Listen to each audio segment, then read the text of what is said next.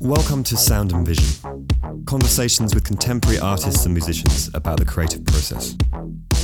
Here's the host of Sound and Vision, Brian Alfred.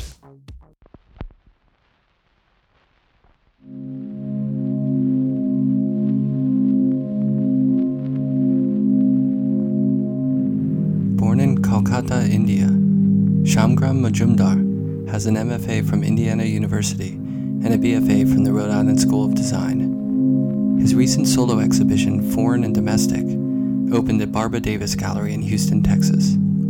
Other recent solo exhibitions include the Asia Society Texas Center in Houston and Steven Harvey Fine Art Projects in New York. In 2016 and 17, his work was part of a traveling exhibition at Drew University in New Jersey, the University of Tennessee, Chattanooga in Tennessee, and the University of Vermont. Recent selected group exhibitions include Freight and Volume New York, Geary Contemporary in New York, James Cohan Gallery in New York, and Gallery Zürcher in New York. Awards include a Purchase Award from the 2010 Invitational Exhibition of Visual Arts in the American Academy of Arts and Letters in New York, a MacDowell Fellowship, a residency at Yaddo, the 2009 2010 Marie Walsh Sharpe Studio Space Program grant, a MICA Trustees Award for Excellence in Teaching, and two Maryland State Art Council individual grants in painting. This past summer, he was a visiting artist at the Vermont Studio Center and the Chautauqua School of Art. He's lectured on his work at Columbia University, CCA, the Cranbrook School of Art, the New York Studio School, and many others. Sangram lives and works in Brooklyn, New York, and he is a professor of painting at the Maryland Institute College of Art. I met up with him in his Brooklyn studio to discuss his childhood, his family, making paintings, teaching, music, and much more. Here's our conversation.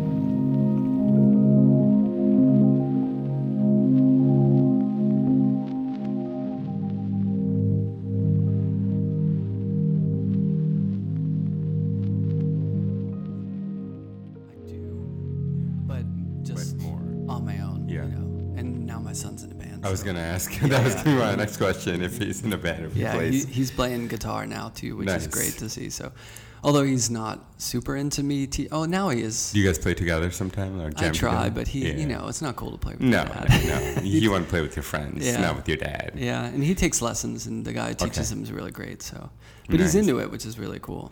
You know, Did you do you play any other instruments? uh, bass clarinet Okay. and saxophone from Oh. when I was young, Mm-hmm. and um, I, you know, I, at the beginning I learned piano, but Yeah. No, I wasn't quickly, good. quickly moved on. It wasn't- I wasn't That wasn't it. your thing. Yeah, and it wasn't cool. And you know, Right. I, somehow saxophone when I was really young was cooler because Yeah. it was a big shiny thing, and then Yeah. that became not cool, and then I moved Right. to guitar. And Yeah. It- like a really easy target. evolution of cool with music. right. Yeah. How So about you? Do you do you play anything? No, I don't. No. Are you a my, my wife plays. My wife is the musician. She plays violin. So oh, really? Nice. Yeah, so her background's in violin performance, and um, Is that what she does? Does like She professional musician? No, she, she when we met, that's what she did. Um, her she's slowly transitioned out of that into teaching um, kids. So she, you know, has private students and also works on at a school in the Upper East Side, but Upper music. West Side. But Hmm? music. But music, right? Violin. Yeah. Yeah, yeah. great. So her her world is much kind of classical violin, Right. In that sense. So, um, but yeah, so you know, everyone's like, so are you gonna, you know, have your daughter play an instrument? You know, it's like the questions of, do you think, you know, Yeah. like yesterday, um, a couple of days ago, she she just started like sitting down and drawing, Mm-hmm. just like you know, um, and um, you know, she's like a year and a half, and um, usually I feel like you see kids they're holding crayons like this, like you know, like they're like Yeah, a, yeah. I don't know how would you explain this? It's Like you're holding a baseball bat. yeah, you're like holding a baseball bat, um, or and uh, and but she had this kind of, she was holding it like a pen, Yeah. and, you know, and drawing, and, and uh, so you know, I had to send a photo of that to my Right, dad. right. It's know. a sign. It's a- yeah, it's like oh no, it's the beginning of the end. Don't do it. She wasn't holding it like a bow. no, no, no, when no. she brushes her teeth, it's right, like exactly. She does like brushing her teeth. She's really excited. you know, she's always bringing the brush, uh, toothbrush over after you know she has a meal. Like, you know, like you, I'm like, okay, that's a good habit. Let's Yeah. let's let's see how it goes when you get older and it's no longer cool to brush your teeth. Right, and you don't want You to deal with it. Yeah. so she could be an artist. She could be a musician. We don't. know. Yeah, or you know, maybe she should go into finance just for all Yeah, of our sakes. You know, we'll, we'll see. We'll see. we'll see how it all goes. If North Korea doesn't bomb, you know, us or Right, You know, right, um, I was just listening to the thing that the the sirens went over um, Tokyo, Oh, Osaka, yeah. first time since, Since Second World War II. War, Yeah, like last week. that's got to be horrible to to and this- older people who've lived through Right. that. You know. And this guy said, who builds bunkers, uh, I was just listening when I was driving here, that he's had, you know, maybe a year he would get 10 queries about building a underground bunker. Yeah. It's gone over 800. Oh, jeez. It's, you never, he's like, this is where you probably feel conflicted about when your business is doing better Right. than what you're used to. Yeah. You know? Yeah. You don't want that business to be booming. right, No right. way. Yeah, yeah. Well, fear is a good selling point, as we know. Yeah, I guess You know, so. That's true. Yeah. That is yeah. true. Um, So where did where did you it just got dark really Yeah, yeah. fast. Sorry. On that note, where did you grow up? Um, I grew up in Calcutta, Mm-hmm. India, till I was 12. You were 12? I was 12. I think I was 12. I was thinking last night that was I 12 or 13 when I moved. Sometimes I just don't remember. I don't even know if I want to remember. Yeah. But it, it was around there, you know. Um, and so we moved to Phoenix. Um, Whoa. yeah. To the heat. to the heat, to the the dry heat heat, to the heat, yeah, from yeah, the from the muggy, you know, sauna Swampy. heat, swampy mosquitoes to this kind of dry, arid, you know, sun bleached Yeah. climate, strip malls and all. Um, I remember there was a there was like the apartment we were living in when we first moved. Across from it, there was this huge, just open land, kind of marsh, not marshy, but kind of dry, arid, and uh, and like the thing we saw, you know, from like maybe the window was. Uh, I think it was like a Burger King. I just remember seeing the Burger King Yeah. logo, and it just seemed, you know, like it's weird things you remember, you Right. know? Or like, uh, or the uh, the light of like in grocery stores that kind of fluorescent. This The is like yeah. pre-daylight balance fluorescent, Right. where like everything just looks slightly wrong. Right. It's like you one of those bug lights. It like, Yeah. changes the color of everything. Yeah. Super strong. And that kind of you know like i remember growing up you know and i would go to the market with my dad or my uncles and you know just which is very different than going to an enormous grocery store Yeah. and like getting things you know that was a funny that was those That's were a like big transition. that's a big transition And 12 is, I mean, you have. it's like the of- worst time to move You have plenty of memories. It's not Oh, like yeah, you're yeah, like, you know, yeah. five or six and No, there's a no. little of both. I mean, you were pretty much flipped upside down there. Yeah, yeah. Um, you know, it's one of those things people would always ask, and people have asked um, since whenever they ask where I'm from. It's like, what was it like to move? And I don't know if I can even articulate what it would be like, what it was, except that it happened, and then I was here. I mean, it's weird to think that like that was like my first flight, Yeah. right? Like to To Phoenix. but to LA, and then there was some issue with our visas or something, and so they they kind of I think they held us at the airport. I have like this vague memory, and then it was fine, and, and so then we you know took a little shorter flight from LA to um, Phoenix, but. Um, Were you excited or kind of nervous, or do you remember how you were feeling about the possibilities, or were you I don't think I stressed? I think I was like highly stressed and anxious, and I, um, I think I was afraid, Yeah. um, ex- mainly about this kind of this basic transition. Um, I don't think I was like excited uh, by this prospect of oh we're going to the U.S. I mean maybe I was a little bit. I think I was excited that oh school's gonna be easier now. you know, I won't have to stay up Yeah. till midnight Yeah. doing my homework Yeah. every day and wake up at six and you know go to school and then go to uh, you know private lessons after that. Right. And I mean, it's just you know when you're in like sixth grade or seventh grade. So that was nice. I was like, oh, you know. A little more me time. In the meantime, um, you know, I think I could have like skipped a grade, and I'm really happy my parents decided not to go Yeah. ahead with that and and just bring me in in seventh grade, just so I had a little bit of time to acclimate. Right. I think Yeah. that was really helpful. Yeah, Um, especially like being around kids not your own age. might- Exactly. It's daunting, anyways, right? Yeah. Adapting to the new social dynamic. social yeah lunch Yeah. breakfast you know um, carton milks you know those little ones Yeah, the, the chocolate milks um, public you know Yeah. all of that you know it is it is weird because you go into a school and and a lot of them you know if it's public school and it's zoned you know based on where you live they've been coming into that like a lot of them obviously went to school together in Yeah. kindergarten et cetera grade school and uh, i imagine it's always hard Yeah. you know but at that time it's also especially weird Right. You know. And so different than if you move to like somewhere like New York City where the Right. schools, there's so much movement. People Mhm. are always moving around. And, yeah i think there was yeah i mean i was thinking the other day about going to growing up or you know doing that in my high school there um, i didn't have those issues of um, like i was v- very aware that i was stood out Yeah. uh, you know in terms of kind of the racial or the breakup, you know, demographic. But on the other hand, I feel like people are just at that age are so hyper neurotic anyway. it's all those chemicals yeah, exactly. bubbling around in there. You know, Uh-huh. it's, it's not a, a good mixture for anything, really. No, no. I'm like, wow. Is there a way to like just skip that, skip over that? Right. You know. Yeah.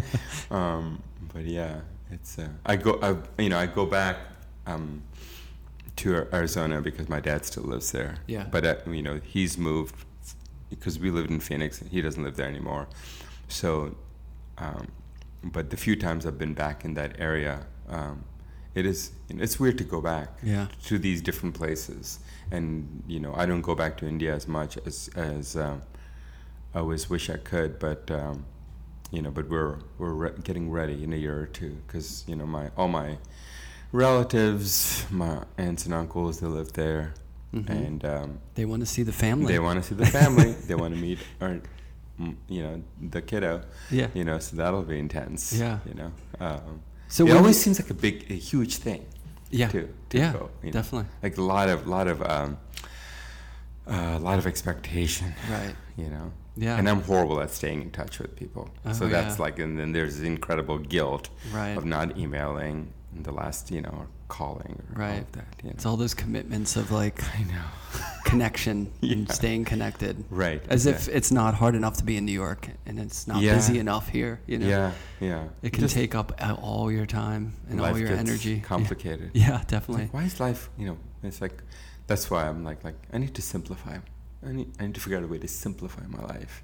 Yeah, but as an artist, it's like we need that Yeah. that mental space too. You need a certain percentage Mhm. of your mind to Mhm. just be able to drift and think visually. You know what I mean? Like that Oh, yeah. time, like you were talking about after you hang a show. Mhm. There's the time in between that when you really start working on the new Yeah. whatever you're doing. Yeah. You need like just downtime. You Yeah. know? Yeah. And that's what gets hard as you get older. You have all Yeah. the responsibilities and all that stuff, and it's it's Yeah. finding that downtime, that mental clarity of, Yeah. of thinking visually, which gets tricky. Yeah. And it's also, I find that whenever I'm doing one thing, like whatever I'm doing, something else creeps in. Like, you know, like, um, you know, because we live right by Prospect Park, so I'll, Yeah. you know, kind of walk around, you know, with our daughter Isadora. And so I'm like taking, her, and I started kind of last week after who knows how long, like a year and a half long hiatus. I started like running with her, Uh-huh. you know, and then we go by this area, and um, and there's always like this these kind of upside down trees like out in the distance, and I'm like always looking at those. I'm like, like I could do something with that. I st- you know, and I feel like at that moment, if I could transport myself to my studio, Yeah. you know, and jot some things down, Right. You know, there's like you know, or you're on the subway. It's just like things happen always out of context. Yeah. And like to hold on to those things Right. seems Take a snapshot somehow. yeah, or just like telling yourself, remember that, or Yeah. remember that, you know, remember that. Yeah, like a Um, mental snapshot. mhm, Yeah, yeah, of course. Like photo photographs don't do the same thing for me. Yeah. it's like, uh, um, and I always, I'm always um, thankful when I go and go look at things in person, but it seems like such a before from the time when you make a decision to go do something to the um, to the time you do it, that phase seems to be like to pull yourself away from whatever else you could be doing. Yeah. For me, it seems really difficult, but uh, but but I'm always happy and I'm always thankful I did it. You Mhm. know, I feel definitely re-energized. Yeah. So that's like the other thing. You Yeah. just kind of walked around Lower East Side yesterday, saw some things. I'm like, oh, that was you know, it was tight, but I'm glad I did it. Yeah. It was fun. Well, when you were younger, Yeah. um, even before you came to Phoenix, Yeah. were you sort of perceptive like that? Were you creative and were you looking at things differently than a lot of other kids? I think And- so. I, I drew a lot. I mean, my dad, you know, has these these stories that he always likes to tell people. Like, I think I was, you know, I guess I was just drawing as when I was like three or four. I was drawing fairly regularly, and my dad is, you know, he has like a. I think he's a really good designer naturally. So like he would give me drawing lessons. I think he was like my first art teacher. Yeah. You know, and I took lessons from this college um, student. I remember he used to um, teach uh, weekend classes in his house, and sometimes he'd come over to our house. Yeah, and we used to. Um, I'm trying to think. Um, yeah, I remember things, objects. I remember like in my grandfather's house, like on my mom's side, which is unusual that you know that your um, grandparents live so close to you. So my mom's, you know, so okay, so backing up, it's like kind of a traditional house. Like I, I lived in an extended family um, with my dad's family, um, you know, and my dad is oldest of five siblings, and you know, so a lot of them lived in the house. So I like grew up with like grandparents and uncles, like everyone around, Yeah. like a fourth-story house. But then my mom's side of the family lived like maybe five houses down. So I would go there, and my and my grandfather would was like the math teacher and things like that. So, uh, but uh, so I, I just remember like spending time with him, and uh, he, you know, he had like uh, these uh, small ceramic um, kind of uh, dolls and objects that he had in like on a shelf that his uh, daughter had sent him or brought with him because she used to live in London, and he spent some time there. I know. Objects are always I was always drawn to like things and we used to spend there's like a big festival that happens every fall in Kolkata. It's the Durga Puja. It's like a huge thing and I used to always go with, with my uncles and my dad and I think I remember just sitting on the floor drawing all the time. Yeah. I mean around like hundreds and hundreds of people. So You had it in you. I guess. Were they yeah. were your parents creative? Is that My what? d- my dad was. I think my mom was. She- I mean, to think they're both really sensitive people. Yeah. Um, I think my dad came out of a. He was part of a kind of a family that, like his fa- his father, my grandfather on my dad's side was in business, so he was kind of pushed into that Mhm. field. But uh, like he still draws. You know, he'll send me images like you know with like so here are like three options for a composition of this drawing I've been working on. Yeah. What which one? You know, he'll like you know like what should I do at the top of this? It feels empty. I mean, he's um, yeah, he's he's um, the flip side of that. Sometimes I remember that. Um, if something is like a hairline wrong, like I remember him teaching me how to cut mats for drawings, Yeah. and I would just never would do it right, you know, because precisionist. yeah, he has that engineering background. Yeah. So it's like if it's a millimeter off, right. it's wrong. Yeah. Like it's not kind of, somewhat right is not, you know, it has Yeah. to be right, exact, or it's not It's right. wrong. Yeah, yeah. So Black and white. That is, that is uh, I don't know how that has translated into what I do, but I guess you stick with it until it, it works. You Yeah. know, I, I think that hasn't gone away. So when you made the transition over to Phoenix, were you what was the creative side of being over here like? Did you have good art classes, a good art teacher, or were you doing it, or I what was, your path? Were your parents, you know, seeing you as becoming a creative person, or It was like it's like it fell under the the uh, framework of, of hobby, you know, and it was basically that until I decided to apply to RISD um, for undergrad. I think with the two days to go, and um, that's far away? Did that's you? far. How did, away. how did you yeah, know? That's big, yeah, but uh, no, I always did it on the side. Like some, I remember some summers I, I took a watercolor class um, from somebody Mm-hmm. in the in you know um, this is you know I don't even remember how I found it. I think we went to an art supply store and somebody had put a sign saying you know like people offer classes, Right. and I did it on my own. I would always do it, but. Um, yeah, it was more really basic, like um, things like you know, a lot of schools have public art classes. Yeah. Um, in in high school, you know, I took art, but I think it was those are more like places for me to um, be able to do that. Right. It wasn't. It it did not. Uh, it did not fill, or it did not. Um, it wasn't like, oh, I'm going to do this. Like. Um, It wasn't as a escape. profession. There Yeah, wasn't yeah. like a thought like I will be an artist or I will end up doing this. It was almost. I think my parents and me. I always did it to Mm-hmm. some degree, constantly. There was never like a long period where I didn't draw or paint, and but I didn't really go to museums. I didn't grow up going to museums. I mainly grew up looking at things and wanting to draw them. Yeah. And then and uh, and ima- and uh, and drawing from my head. You know, it was very like I lived, I suppose, in a kind of a theoretical bubble. I was an I'm an only child, Mm-hmm. so a lot of my time I spent in your in head? my room drawing. Yeah. You know, my uh, my dad has this. I remember uh, one of the first interactions, like, or not one of the first, but I, like at one point he told, he was talking about me, like I'm not there in third person, Uh-huh. to my wife, and uh, you know I always find out things about myself when he tells her things, Mm-hmm. and, and then she'll tell me like, "Did you know that?" I'm like, "No, that's news to me," but uh, you know,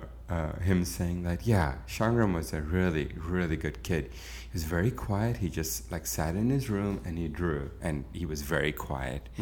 And I'm thinking that's that's not a good thing. like that might be the beginning of something that needs to be, you know, like. So, but I think it's also it's generational. It's uh, it's like ideas about child rearing. It's Yeah. uh, um, I think it was a kind of a escape hatch for Mhm. me. Yeah. You know, like between you know, I was horrible at video games. Mhm. Like I had, like, and like you know, when when your friend's like seven year old brother like kicks your ass in like vid- on video games, it's, You you're like you never want to do Yeah, that yeah, again. just- you know, um, so it's not like, like- you're gonna practice it. Like I really need to get good at yeah, this. I like- think, uh, uh, but I do remember this. Like in seventh grade, there was like a compu- Apple IIe. Uh-huh, Is it yeah, Apple yeah. IIe? Yeah, that that's had like Paint Shop. Yep. Is that the? It was the square, like little square. Yeah, and I um, I would make I would draw like Mhm. you know pixel by pixel like uh, uh, in you know um, like scenes like uh, uh, from like based on video games. Uh huh. I'm like, if I was only doing that, Yeah, yeah. you know, and you know, on that kind of paper that Mhm. like pools, it's like it's set up. What is that called? Like the, like they're like, they're not. Yeah, I guess they are dot matrix printers, like color dot matrix printers. Yeah. And um, I just remember like wanting. That was like my, you know, that was another thing. Right. You know. You were into those. Yeah, yeah, Yeah. I was like really obsessive, you know, like, you know, drawing Mario with like seven pixels or something Right. like that and like creating new levels and things like that. That's cool. Um, what was it like being an only child in such a big family? You know what I mean? Like, Yeah, You were yeah. the, the only child. yeah, I was the only, ch- I was, the, I was the oldest, so there was like none of the other, uh, my uncles uh, had kids yet. Um, I had a cousin who lived, um, you know, like half an hour away, who was Yeah. older than me. So I would see him, you know, for holidays or here and there. What was it like? I don't know how to. I guess you don't I d- know I don't know. I, otherwise. d- I don't know any different. But all um, eyes were on you, being the the Yeah. kid, you know? I think growing up, I didn't. f- I don't think I had a lot of whatever the whatever it means to have time to play. I mean, I did play, but there was a lot of anxiety about um, school, Yeah. and uh, I did like. You know, we lived on the ground floor, and I after my dad moved. Um, so he moved to Arizona before we, we came. So he was here for five years before my mom and I moved. For work? Yeah, that's like a whole other story. Like he had us, he had a business in Calcutta that he sold. Mhm. Um, things were not going great, and I think the last straw was some of the workers stole some things, and he was like, "All right, I'm done." I'm out of You here. know, like it never. He's very uh, morally um, kind of um, just like believes people should do things right Yeah. and just kind of has a moral center. And some of aspects of running a business there with paying bribes and all of that did Mhm. not like he didn't really take to those things, you know, which you know his brothers may have or somebody else would be like, oh, that's just part of how you make do business. You Yeah. get things done. Um, anyway, so that was so that was part of it. He had like a travel kind of bug. You know, he wanted to either move here or move to Germany. He was Mhm. studying German, and then he got into um, a school in Arizona um, uh, for management. Like, and he thought, well, I'll do. I'll, that'll be kind of a way to go there and study maybe international management there. So Mhm. he moved, and he was in school. And then after he graduated and got a job, my mom and I moved over here. Yeah. And uh, but during that time when he was away, we were, you know, we're still in the house we're living. But I do remember um, voices. I like the idea of like things happening behind or around me. Yeah. You know, and like I remember, you know, people eat late, so it's like I could hear when my uncles would come home from work, Right. or you can you you can hear things cooking Mhm. um, you know there were there were i never liked taking naps after Mm-hmm. i guess kids don't probably like i would come home at like three and then you know eat something and my i would you know my the jo- the the idea was i would take a nap and wake up have a snack and start doing my homework Yeah. and but sometimes I would you know I would sleep through. There was a little window of 45 minutes when I could go play, Mhm. and sometimes I would sleep through that, and I'd wake up and realize it's like the sun had set, and You'd be I would bummed out. really bummed out. Yeah, yeah. You know, or like you know, they would a few of my neighborhood friends would go by the you know the gate and like call my name to Mhm. see if I wanted to play, and I knew I couldn't, Yeah. which was like, ugh, you know. Yeah. Crushing. yeah, it was. It was. Uh, yeah. Um, so weekends were a little bit better, but I guess the other part of that was I was. It was always there was always somebody around to Mhm. talk to, Yeah. You know, which was nice. Some vibrancy, you know, like it's yeah, yeah. people it- coming and going and so you Yeah. didn't feel alone even No, though I don't think I ever felt alone in that sense. Yeah. Um, I feel like I've always been around older people. You know, I sometimes think like, um, like uh, yeah, like because I'm an only child and I didn't have too many friends growing up, my general kind of people I was around were you know tended to be adults, yeah. adults, and uh, I, I think about that in relationship to the type of painter I've become or my current kind of demographic of friends and things like that. Yeah. You know How that shaped Yeah. the path. Yeah. Well, how was RISD? I mean, you were around a lot of probably young, yeah um, was- excited, energetic artists. yeah it's uh I was really excited to be there. I was scared. I remember like I think within the first month once like I slept through like my morning class. You know Mhm. like I had a the foundation classes are eight hours long, and I remember sleeping through. Eight hours. Yeah, it's from eight to five. Jeez. I think it's great. I think I think I'll you know Yeah, they have the best foundation Immersion, program. to say the least. What? Immersion. Yeah, and I had a teacher, Joanne Stryker, who used to be the I don't know if she still is a um, program director of foundation, but I was in a drawing class, and I remember I think I slept through, and I woke up. Her TA called me and Mhm. said, you know, are you coming and whatever, and I got there, and you know, her saying, well, you're probably gonna fail the class, you know, you know. And I, I believe I was so gullible. I just believed Right. her. I'm like, well, just keep working hard, but you know, chances are, you know, you, you know you'll just skate by. Right. You know, and it's just like you know it's like the third week. It's like the thing you fear. You Yeah. Know? You know, waking up and just like running down this hill and you know with all your with your like five foot foam core drawing board and, and just like I'm late. and I see that now. You know, I see students coming to my class in with that look of Right. utter fear and freak out, Right. Um, like bit stammering, and I'm like, Yeah. It continues. You know? Yeah, but yeah. it was good. I, I I made some good friends, and I, I have some some teachers I connected with. And what what years were you at RISD? I was there from '95 through '99. That's a good time. It was a, Rhode was it a Island- good time? Was Well, a- I think Providence there was a lot of energy there. there was a lot of energy. The music scene was really Yeah. jumping, and Yeah. there were a lot of really great people who are out there working now who were there then. Yeah, yeah, definitely. It was the city changed around that time. By Yeah. the time I left, there was the WaterFire had started. Do you Uh-huh. know about this? I don't. WaterFire is this. I think it was part of this whole downtown revitalization Mm-hmm. kind of element where uh, it starts. I think late spring. I could be wrong. I think it's late spring. Goes through the summer where, you know the, you know they have like gondolas going down the water and like it's like this.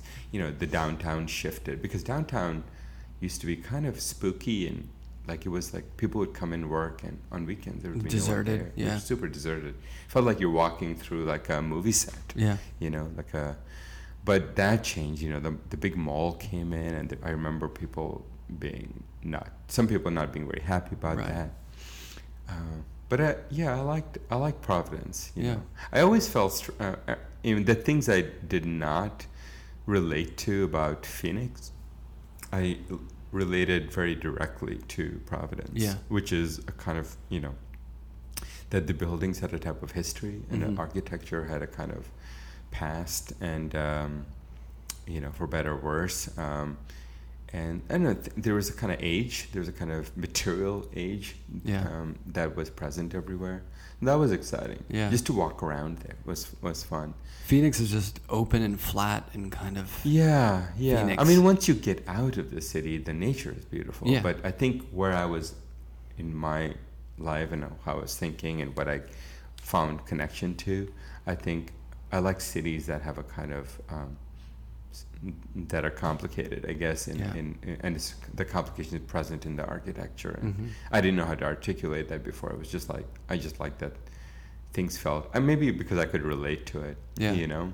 Did you Um, ever get to Boston? Because that's yeah, very I- much like that. Yeah, yeah. The history is huge Yeah. there. I did a I did an internship my last year, in senior year in Boston. Yeah. Uh, at a at a small 3D design firm. hmm For split second, I was thinking maybe I would go into like be an animator or do 3D animation. So I kind of Mhm. was working with some people at this place. Did you like it? Um, no, it was not for me. Yeah. You know, like I Too learned how to. or Huh? was it too structured?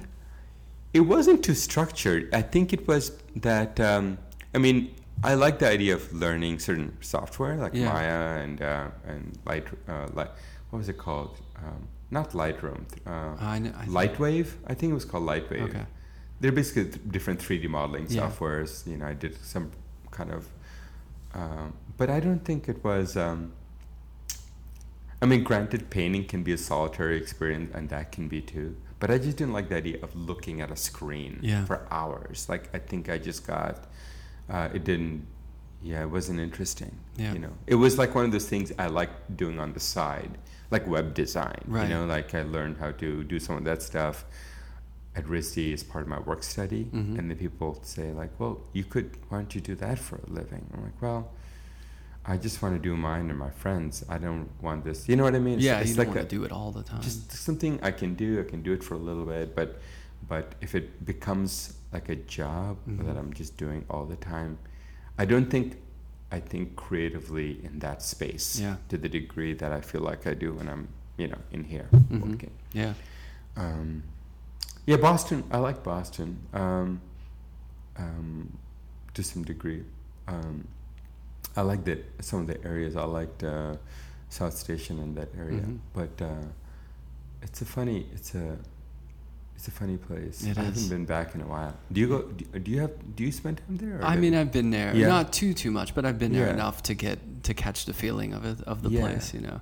some parts of some parts of Boston feel like there are certain cities where I feel like I feel comfortable in. Yeah. I, I don't know if I feel comfortable. Yeah, in that- I don't know. To be completely frank. Yeah. Um, and uh, and even Providence now, when I've gone back, I see it slightly differently. Yeah. And I feel like when you're when you've left that umbrella of a kind of educational space and Mhm. um, you know you uh, it just lives differently in my head. Yeah. Um, you know, yeah. Yeah, I can totally imagine that. I mean, it's like I feel, I I can get some of that feeling of discomfort in Mhm. Boston or like when I'm in rural Pennsylvania, Yeah. and I'm like a white average white male. You. Right, know what right, I mean? right. And I'm feeling that. So yeah. like, so yeah, I think there's like I can totally relate to that. Yeah. Like places where you can just feel like comfortable, you know, Right. or you.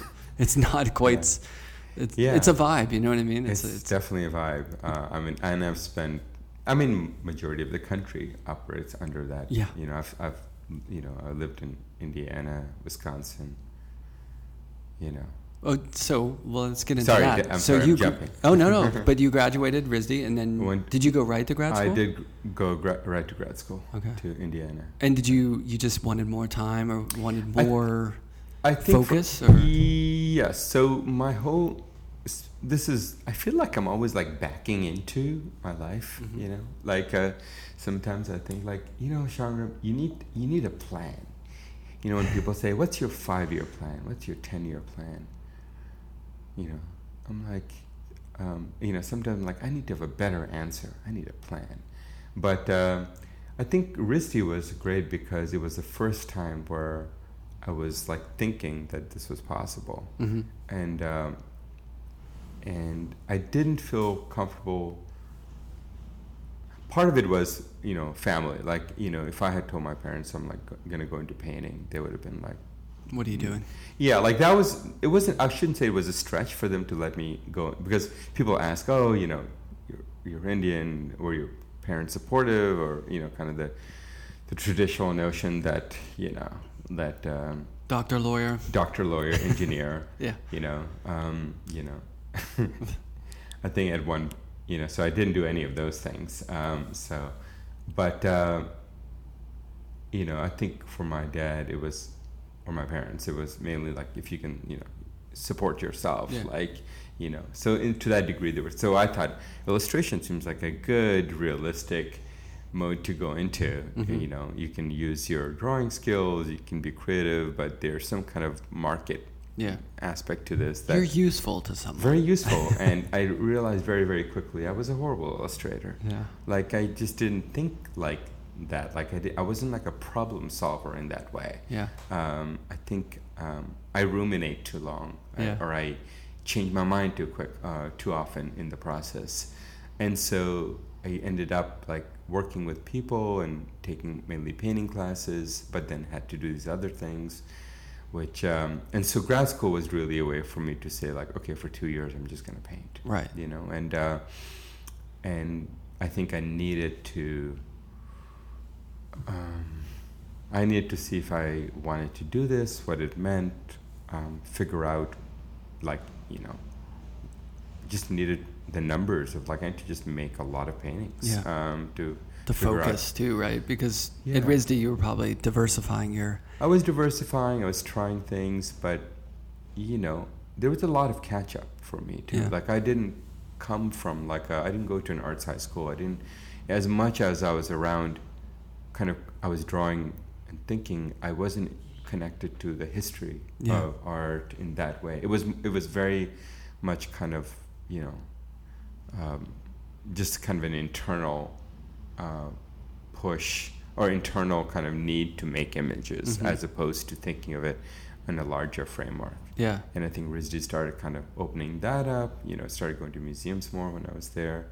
So grad school was really trying to bring these things together. Like, Yeah. what kind of images do I want to make? And um, Did it work? well, I did. Yes and no. I think uh, yeah, I I I made a lot of paintings Uh-huh. that were bad. Um, you know, I think there are kernels of what I'm doing now that are uh, were in there. Mm-hmm. I think I realized there that I was not really into hero worshipping. There's a lot of people who I feel like people fall under hero worship mode, whether it's like worshiping your contemporaries or recent, con- or you know, a generation or two above you, or historical precedents. Yeah. And um, there was a strong kind of figurative bend there, which it made sense why I went there. This is Indiana, right? This is Indiana, but uh, the program was going through changes, and uh, um, you know, it's it, this is like pre-internet. Yeah. This is like pre-research, and you go by your teacher's suggestions. Oh, you Mhm. should go here, but their information might also be dated. right. You know, by like 20 years. Yeah. So it's like okay, well, you know, but 20 years things have changed, or Mm-hmm. 10, 15 years things have changed. So I feel like I was operating under dated information, possibly.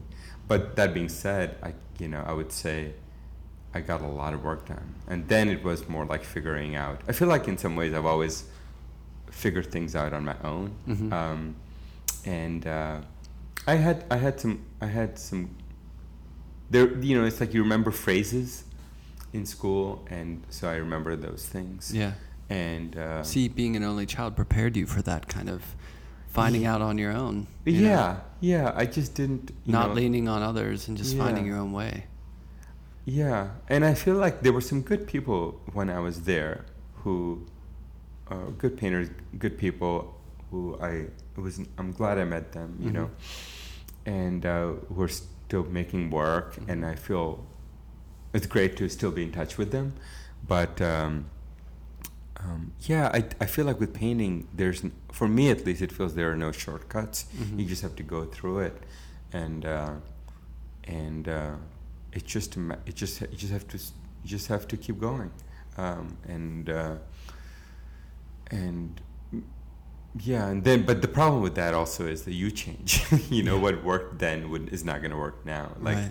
I'm always amazed when people's work stay the same and in you know, or stay very very close to the same, and 50 years have gone by. Yeah. Like, you know, how d- and I'm curious about people's lives. Like some people's lives change so dramatically and drastically, and other people's lives don't. Yeah. You know, so I think it's just how how certain lives are lived. You know. So I think some people feed on a sort of routine. I mean, imagine on Kawara. He made those paintings, you know, the date paintings Yeah. every day Yeah. for his whole life. I yeah. mean, that's impressive. That is impressive. I can't imagine doing that. yeah, I can't. Uh, I think well, that has a lot to do with like, um, um, I th- and yeah, and I think there are comparisons to that in contemporary art, and, but that kind of like how do you unify or how do you bring um, rigor and Mhm. intensity in a in a not just a specific work, but kind of an and this lar- this larger thought that I'm Yeah. gonna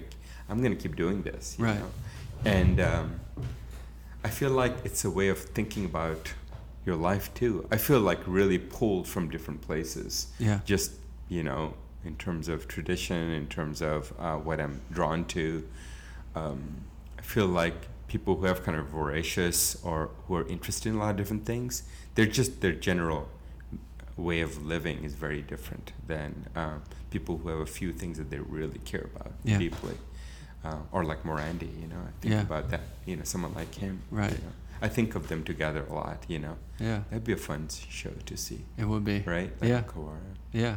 and I uh, mean, and, and Morandi. it's basically the same thing. Either you're investigating all this stuff Yeah. and adapting to all of it, yeah, yeah, or you're investigating this kind of Mhm. core idea or way and just doing it, Yeah. you know, to the nth degree to where you're really honing in. You know, it's kind of like a macro micro thing. Well, it's also like how how does the how does that that idea um, articulate itself? Like, do you do you approach an idea through the lens of an idea, Mhm. um, and then the work kind of follows? Or the work is a transformation or a encapsulation or articulation of that idea, or do you make and then almost uh, in spite of your best efforts you end up making your painting you Yeah. know like you you just end up there because it's like in your dna you Right. know? So I find for myself, like uh, the paintings of mine that I've done, that where I was um, almost too forceful about idea mm-hmm. or like I want it to be this way, they work as images. But when I, if I'm like falling asleep and I'm thinking, if I have to like or someone asked me like describe 10 paintings of yours like those paintings They're would not, not show up yeah. like as being really at you know like if there, if it was like a burning building right. and i had to like remove them from the building i don't think i would go after those paintings yeah. it's the ones where the idea is very sublimated in the imagery that the voice and the hand is really the thing that's pulling it together yeah so i guess you know this notion of trusting your voice as an extension of your idea is more. I try to I try to you know I try to kind of care about that more. Try to think about that more, or just be in that place more. Were you finding that in grad school? Because that can be a tough time. Because if you do kind yeah. of like you're trying i mean it seems like a lot of your work is that kind of interior voice or kind of yeah. exploration that maybe yeah. isn't mapped out it's not the five year plan it's like the five minute plan like you're you're improvising or letting a certain amount of looseness in it yeah and that can be tough in school because a lot of times they require you to be definitive about everything just to make sure you're on point yeah how was that dynamic um well i had a funny you know i had different kinds of things. I remember doing this.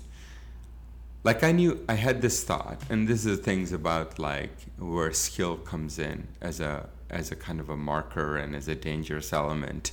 Um, like I was like drawing figures, mm-hmm. like drawing people, but like who are these people and how, how do they live and and uh, so I think most of grad school is trying to figure out who are the people in yeah. the paintings and how do they appear, and um, you know, I tried to do like a big, like a party painting. It was like the biggest painting on linen I tried.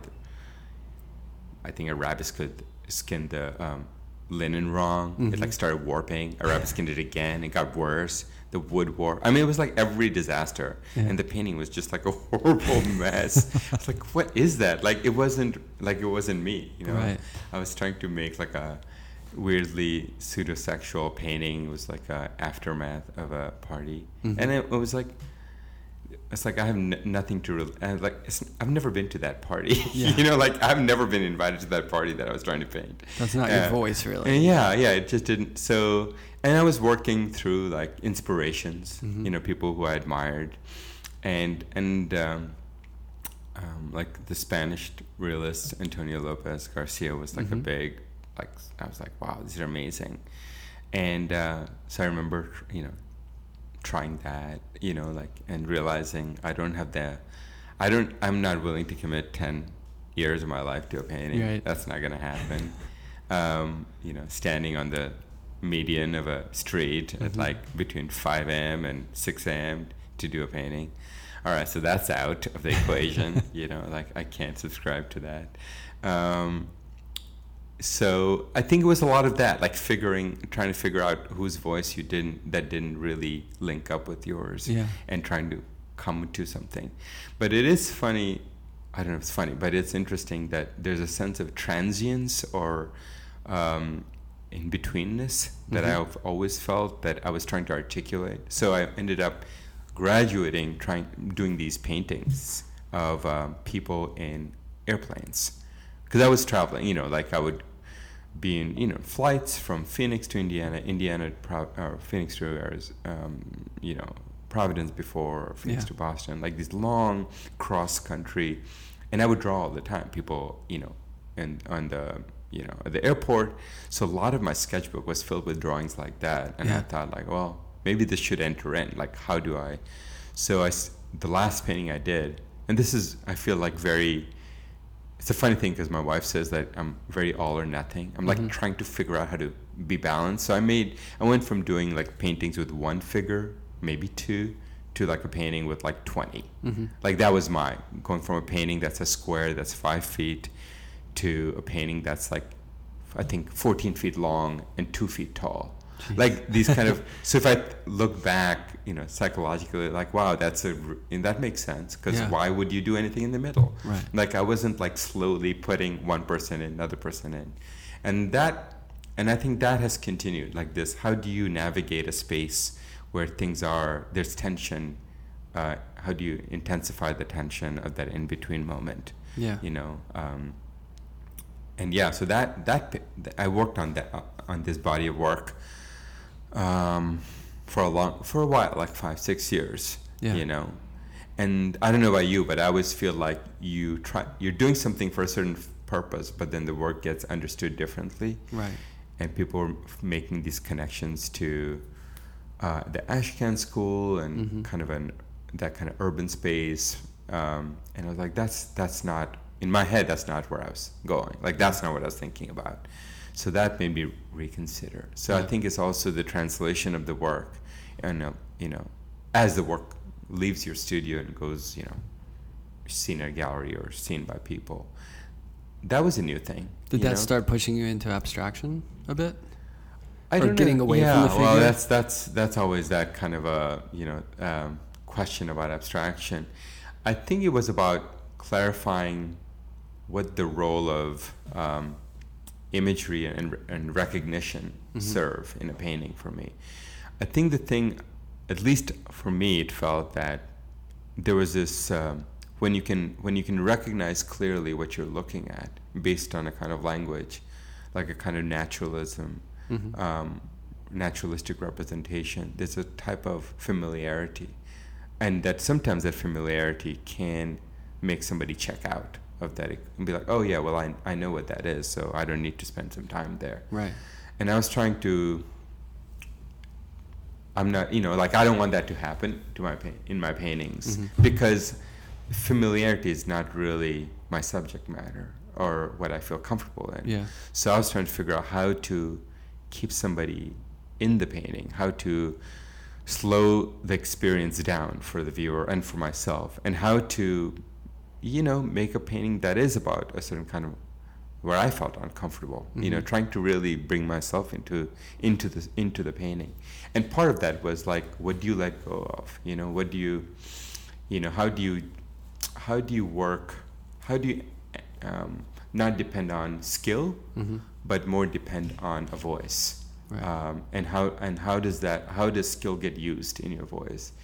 It's like uh, like if you're a really good carpenter and you've been making chairs all your life and you're really good at making chairs, but if you can't if no, suddenly suddenly no one needs chairs anymore, like Mhm. what would you make? Right. you know and i feel like for me it was it felt like that like uh, what would i do if i wasn't painting a person Mhm. like wh- how do, would that get rewired Yeah. and so at the last i guess the last four or five years has been a kind of rewiring uh, but a rewiring as a way to um, i guess acknowledge my own kind of headspace Mhm. more um, and less about safety and Mhm. less about like oh i know how this is going to look i know what's going to end up um, And do you find that the viewers have less of a oh I get it, and then just yeah a quicker better- read? yeah there's a flip side I, I, what i like is there have been more questions i feel like people st- recognize the paintings as my paintings still and my worry was like if i didn't paint recognizable imagery that people wouldn't No, but I feel like your touch is so strong. yeah Your sensibility of how you handle yeah drawing, which Yeah. your paintings are like drawings, you know. yeah, yeah. That that you can. I've seen work of yours that's figurative Yeah. and extremely abstract, and it feels like the same hand. Yeah, and That's an advantage, you That's, that's know? beginning to trust that. I think beginning to, and, and I, people would say that, and I would say, well, of course you're saying that you've known my work for like ten years, like, or you know me, we're friends, and Mhm. and uh, but I'm beginning to trust that, and Yeah. I th- and uh, and that's been very. On good days, that's great. Yeah. Other times, you're like, you know, am I am I going down a rabbit hole of like chasing something, and then you look back and you're like, I don't even know where I am anymore. Mhm. Like that, I think that does happen sometimes, and that's when I'm like, wait, I, I just went too far. Right. Like I went to a place was exciting. I was curious about this, but this isn't really not where I want to hang out. Yeah. You know, so then you have to kind of backtrack or come back. So finding that balance between, you know, it's like one of those stories, right, that you hear people say, painters say this, writers say this. Like, trying to end up in a place that feels slightly foreign or slightly new. Mm-hmm. You know, like for me, that surprise is important, but I don't want newness or uh, or difference for difference sake.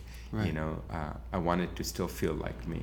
Mhm. So, and that is a bit unnerving. I feel like the paintings I've been making the last few years, uh, there's um, they to me they feel slightly unnerving. You know, questions about beauty come in all the time, which I, you know, and for a while I was like, no, no, no, like that's not important. And I would just say beauty is not important to me, but you know, that's not true.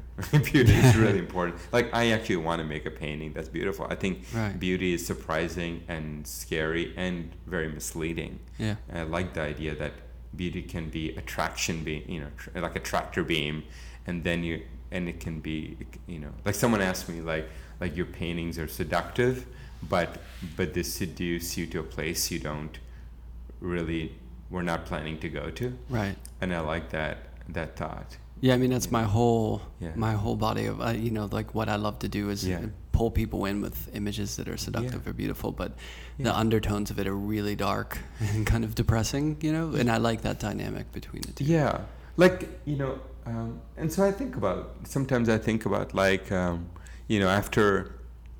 Tell me if I'm going off on a tangent, but like last, you know, not last year, this year, beginning of the year, the election, and everything, and there's a lot of things kind of coming together. Uh, and that crystallized something. I had a friend over to the studio, and right after, you know, the couple of paintings were not going well, and after he left, I would realize that okay, I need to clean house, and I Mhm. literally just emptied out my paintings. Um, and I was thinking that I don't know if it was because like you know had a had a child, you know, a new person in my life, and your whole rewiring of your time and everything happens.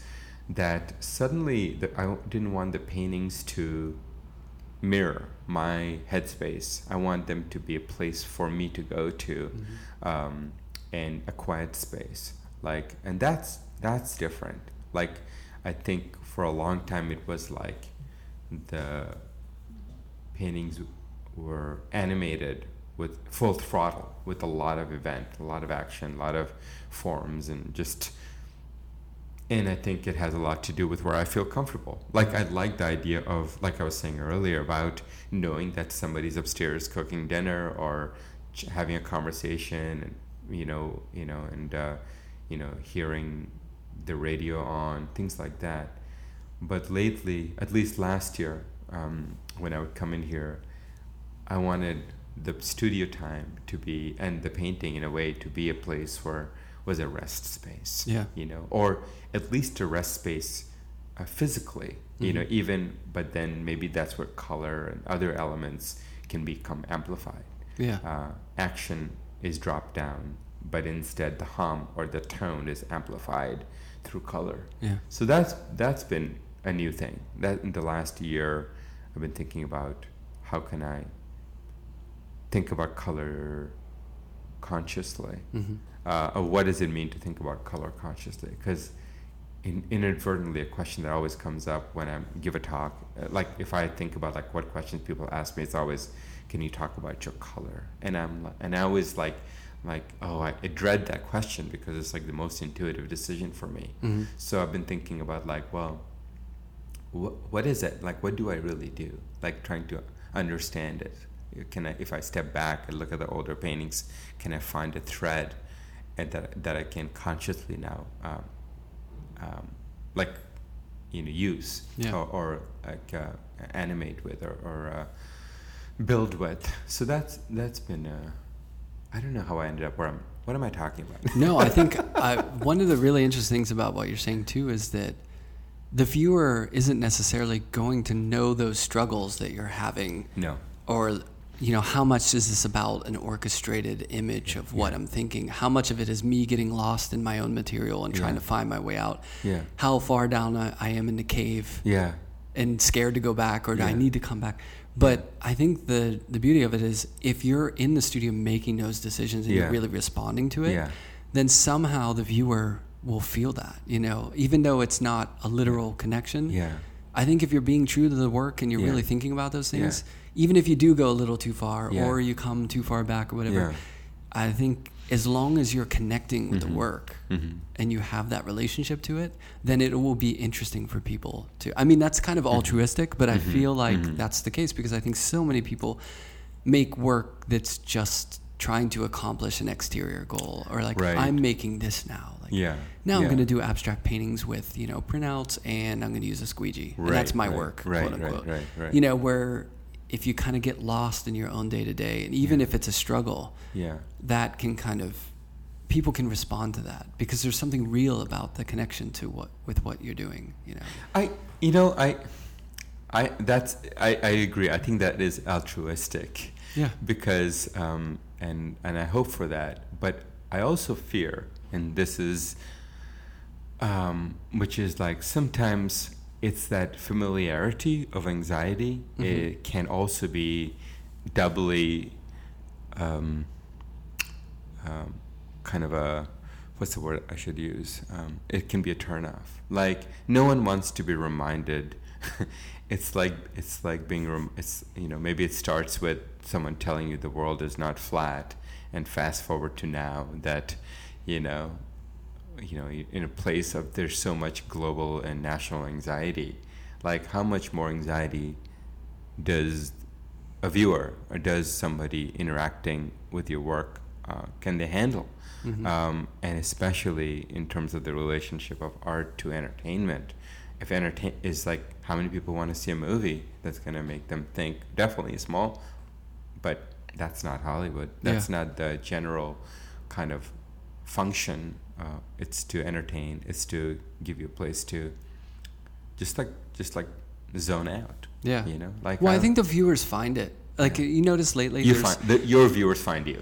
or there's the that. viewers find the work that like you do i feel like lately looking at a lot of galleries and going Yeah. to shows Yeah. there's a lot of beautiful work out Yeah. there and maybe that is just Yeah, partially yeah, you know there's so much Yeah. crap going on Right. there's so many images that are just awful to look at yeah.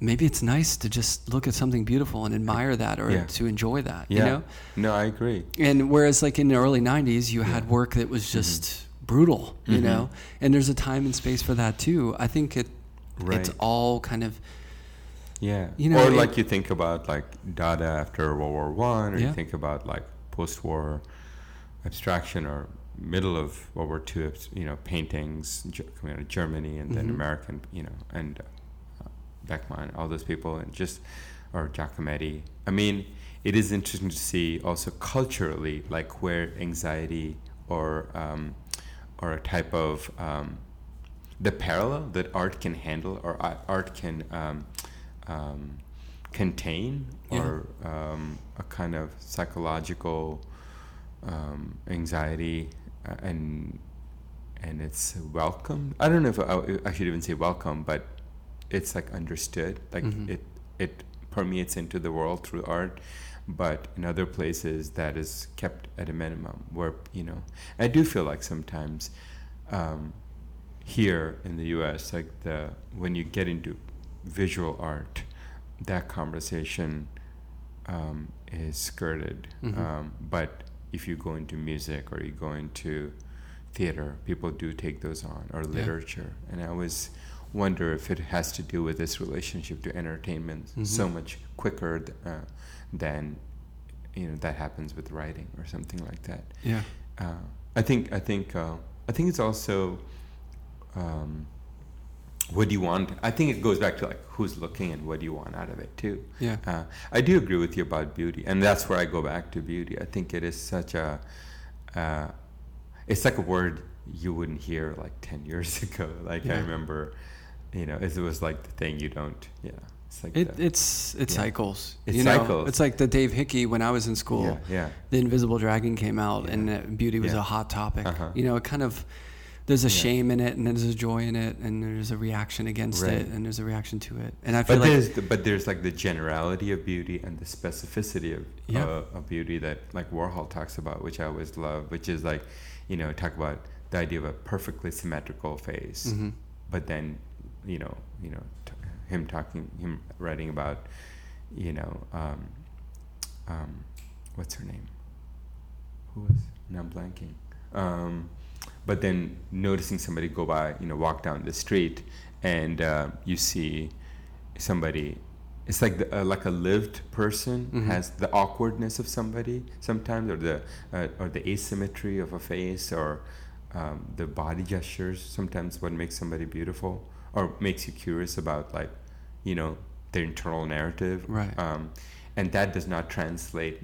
That that comes out of like a lived experience, and I think that's the thing. I think painting can be. I mean, yes, it's an image. Yes, it operates in those ways, but but I'm thinking that it is it is a thing. It has a it has a body to it. Yeah. Um, you know that that kind of that idea that it has um, it generates. I mean, you know, I'm sure for you too. Like you go to a museum, some paintings keep changing. Yeah. Like I'm like, wow, I never noticed that, or I wouldn't oh, yeah. care for yeah, that. Definitely. Um, and then like five years go by, your life's changed, and you're like, oh yeah, that piece. like I can Yeah. st- I can learn something from this. Right. You know, yeah. it just uh, it just seems like there's so much there. Yeah. Uh, And that's kind of the beauty of art too, is that it's constantly changing in and a then sense. somebody made that. yeah. I think that's so bizarre. Yeah. You know. Yeah, definitely. Um, it's such a it's just it's such a strange thing to and think. it, it generally mirrors society and culture too Yeah. in all sorts of different ways like lately i've been thinking about um, digital music like how Right. it's there's an aggregate like it, it just kind of like there's an algorithm for what you like and what it Mhm. will suggest to you right, right, right. and i feel like instagram for art is kind of that for probably for collectors or Mhm. people it's like oh this is good because Yeah. everyone says it's good Right, or right, right. your feed becomes Mhm. people related to what you're looking at Right.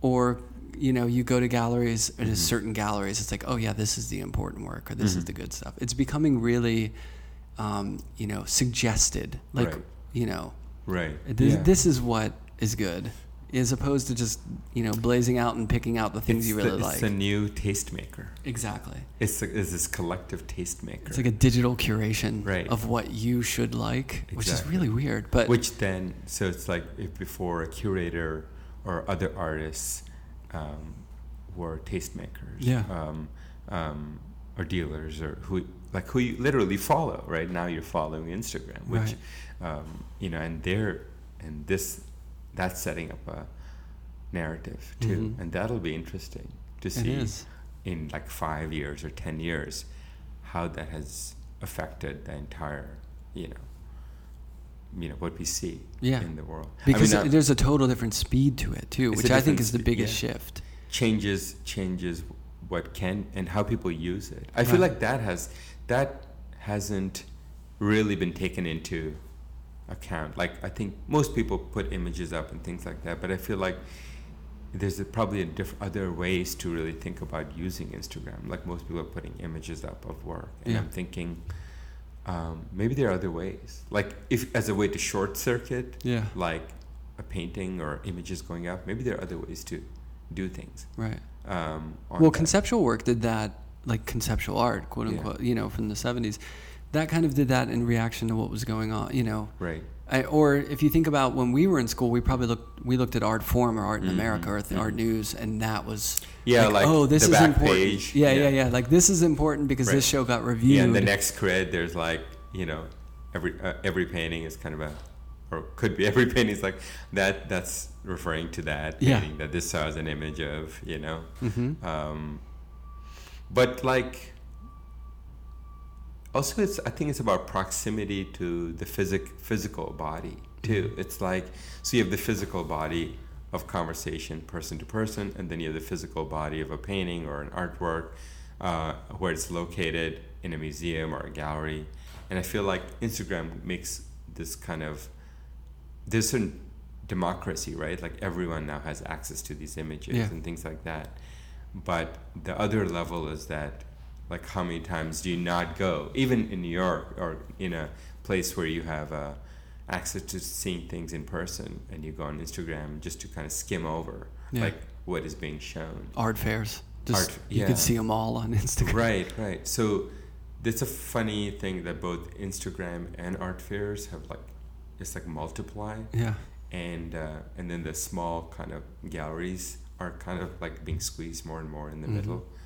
And that's that's very that's scary it's a huge shift yeah but then you have this other shift in other parts of like the slow art, like people being interested in, you know, farm to table and like Mhm. knowing where things come from and uh, local cuisine and things Yeah. like that. Um, it's a it's a weird kind of a balance, right? Yeah. Of like, I wonder what it's gonna do. Yeah. You know. It's a shift. It's like pulling in two different. It's like those shots in uh, Hitchcock movies where he's zooming but moving the camera back at the same time, like the oh yeah, or, or like the beginning sequence in The Godfather. yeah, that's like you know, it yeah, slowly pans out and Mhm. pans out and pans out, and then you see the whole room and everyone sitting there. Yeah. I love that scene. yeah, yeah. It's cool. We showed that to our students a couple weeks ago. It's Yeah, so the- good. Yep. You know, it's Yeah. just like that moody, kind of like a you know, it's like palette right out of a Caravaggio or a, or, you know or a um, um, painting. Yeah. Yeah, I love the subjecting Rembrandt. people who may not be there yet. Those sort of things. Like I showed my students the Godard, the weekend clip of the the pile up scene, which Yeah. goes on forever. Yeah, yeah, yeah. It's like, what the hell is going on with this? It's Yeah. such an amazing, like, weird morphing of time, and you know, it's it's a, it's almost like a moving painting. you know? Did you see that movie? Was it two years ago that came out? The 3D movie, Which, the one that he shot in 3D, Godard. No, I didn't. I didn't even know about it. The um, I think it played at BAM. I saw it at BAM. hmm Yeah. Was it good? Yeah, it's like it kind of used like very specific, um, um, um, like focal points. Yeah. In in so like a certain moment would be like focused, and then creating kind of a blur and a diffusion the rest of the frame. It was Uh-huh. very disorienting because Yeah. you're used to seeing everything in equal focus. But super crispy field- these days. yeah, so High the def. depth of field was hyper attenuated, and Yeah. so you're kind of you literally are moving your eye different parts of the frame as the lens is, I guess, changing or you know I don't know the details, but Yeah. it was very strange. Or cool. like an event is happening, but the sound is coming from a different part, Right. you know, which is you know like that beginning shot in Annie Hall where they're walking towards Yeah. the camera, hmm and you don't even see you know him and his friend and and you're just hearing the voice Yeah. and then the figures catch up to the narrative Right. the audio Mhm. i love that the yeah. visual catching up to the audio I um, love Woody Allen. yeah It's good stuff. complicated man Very cool. yeah yeah that's a whole uh, yeah uh, you know i remember wanting to uh, showing a scene i had a student once just completely like it's like Can't deal with just it. didn't want to just wanted to talk about him Yeah, you know and, right, and, the, right. and the, that whole his life and Yeah. him. and I was like well how much time do you have Right, right. this is gonna be That's we like- have like an hour Everyone from like athletes to people you admire to Picasso to you know to Yeah. everyone has. well I think that's the other thing it's like we I mean you know there's definitely you can take you know moral stance on certain personalities for Mhm. sure but then but i think the other part of that is it also is a kind of like how do you balance um, kind of morality in relationship to the general expectation that things sh- people should be simple like there, there should be like you are this you know like you know when people are like wait you do this and this like how can you know like amazing painter and killed people it's Yeah. you know caravaggio like you know like Yeah. how do you you know and everyone and you realize that after a while that you know anyone you're reading about or anything they're like you know two sides to every coin. yeah and uh, it makes sense in some ways if you have an extreme aspect of your life coming out in one and there's probably something else happening somewhere else Yeah. that you know the person has to become whole somewhere Right. you know and sometimes it's not so pretty Yeah. how it how it happens but that's also this idea of the i always think this kind of romantic idea of how an artist should live that it's good to see like that breaking down Mhm. also Yeah. like i feel like one thing i learned you know going back to school is like some of the people i worked with they just had a they just figured out how to keep doing it you know Mhm. and that's been really important for me Yeah. um, like uh, instead of like so many people crash and burn Right. and like for me i feel lucky and privileged to have had the opportunity to just like keep at it Mhm. and like think well if i can keep going things can things will evolve things will change things that don't matter will drop off other things will pick up um, and uh, that i feel like that's seems theoretically a healthy healthier way to work. Yeah. You know, which is the flip side of the anxiety of like I don't know, I don't you know like I don't know what's going to be next because it's not you know, it's not like oh let's do ten more of those. you know. Yeah. it's Um, not e- longevity's not easy, but Yeah. it's probably the best bet than the, the crash and burn. Yeah. Well, I always think like, well, why? If I'm, I never feel like I'm in a rush to get anything done. I Mhm. mean, apart from deadlines, etc. But like, I want to be in the experience. Yeah. Like, otherwise, why, why do it? You're why just paint pumping to out. get it done? Yeah, you're just pumping out product. Yeah. Um, yeah. The product. Oh, when someone used the word product, like we need more product. Um, you know, it took a, took me a while to just get over that Right. comment. Yeah, it gave you a little dirty feeling inside. yeah, like, ooh. I'm like, well, you know, one can make an argument that's Yeah. what you're making, but on the other hand, you know, there are other aspects to that too. right, right. Uh, but uh, it's a good thing to be reminded, though, that Yeah. it is a thing. It's somebody is. You may want someone to live with it. You may Right. want someone to care about it. Um, you know, I do think that's a positive aspect of product. If you know somebody, like you know, to the idea of craft, you know, I feel like that's important to me. Like Mhm. you know, like how you make something is important because um, you're not just transmuting ideas and imagery, but you're also sharing your love and, and the importance that you feel about this, this, this, uh, the whole, the entirety of this experience, from Yeah. the history of it to the actuality of it.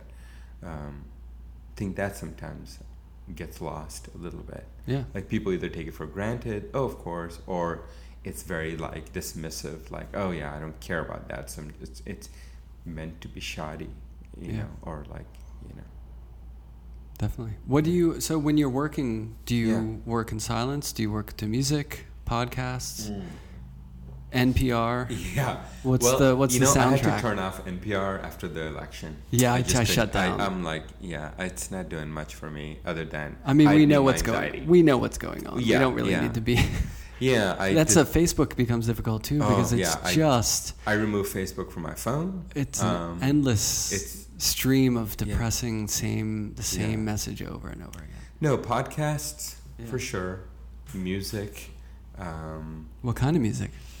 Oh, well, sometimes, you know, I, I like to go back to the early 90s. Oh yeah, Yeah. early Um, early '90s R&B. That's I mean that was good.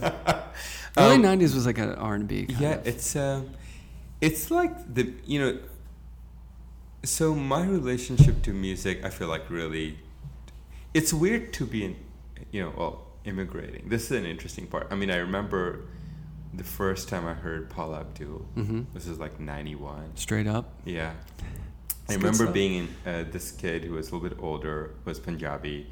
Like we went to Kentucky Fried Chicken because he Uh-huh. lived in the apartment complex. Was a little bit older. He's like, yeah, I'll take him around. I think you know. Right. He wanted, you know, he was, he was, he was a nice guy, and uh, and that was playing in his car. Mhm. You know, like I have a very distinct memory of hearing that song many times, and then my parents getting like getting free cable Yeah. until they realized what was MTV, and then Oh, yeah. quickly we did not have MTV. Oh, it disappeared. yeah, yeah, it was you know culture. Right. You know, they're like we don't like this part of American culture. We like the part that's about economic um, prosperity, but we don't like this part of it. Right, right. You know, um, which is which is you know there's everything. It comes with every aspect Yeah, of it. yeah. Comes. So you know, um, Madonna's I forget which album came out right around the same time. Uh, I can was it picture like a Virgin? Was Like- it that? was it called like a Virgin? The album? I don't remember. I can't remember. But that song, That and, era. and that video, Oh yeah, that was like that was you know, that was more racy than Paul. yeah. Oh yeah, yeah. Since yeah, sensational. Um, and so you know, um, that was like oh, you know, um, that was like you know jumping from you know hearing Thriller or something Yeah. on, on a tape that my uncle had in Calcutta or something. Mhm. Um, um, you know, you kind of go through. Went through grunge Mhm. went through you know a little mini hip hop phase uh, and um, never never settled on rap it was always on the outskirts um, but w- one thing in my studio now so you know like sometimes I'm like I'm gonna put on some old REM Um, and then other things, I'm like, I can't do this anymore. I, I can't, you know, like I can't Yeah. do. It's too nostalgic. It's just, it's not even nostalgic. It's just like it doesn't. It just like feels like another creature. Uh, Like I can't listen to Morrissey. I can listen to one song, but after that, I just can't deal with it. Yeah. Or like Belle and Sebastian, I just can't do that. It just feels so like ugh, like woe is me music. Right. Um, and uh, but but you know, so more I listen to I I listen to classical music a lot, especially after meeting my wife. I feel like in terms of what I listen to has expanded in Yeah. that.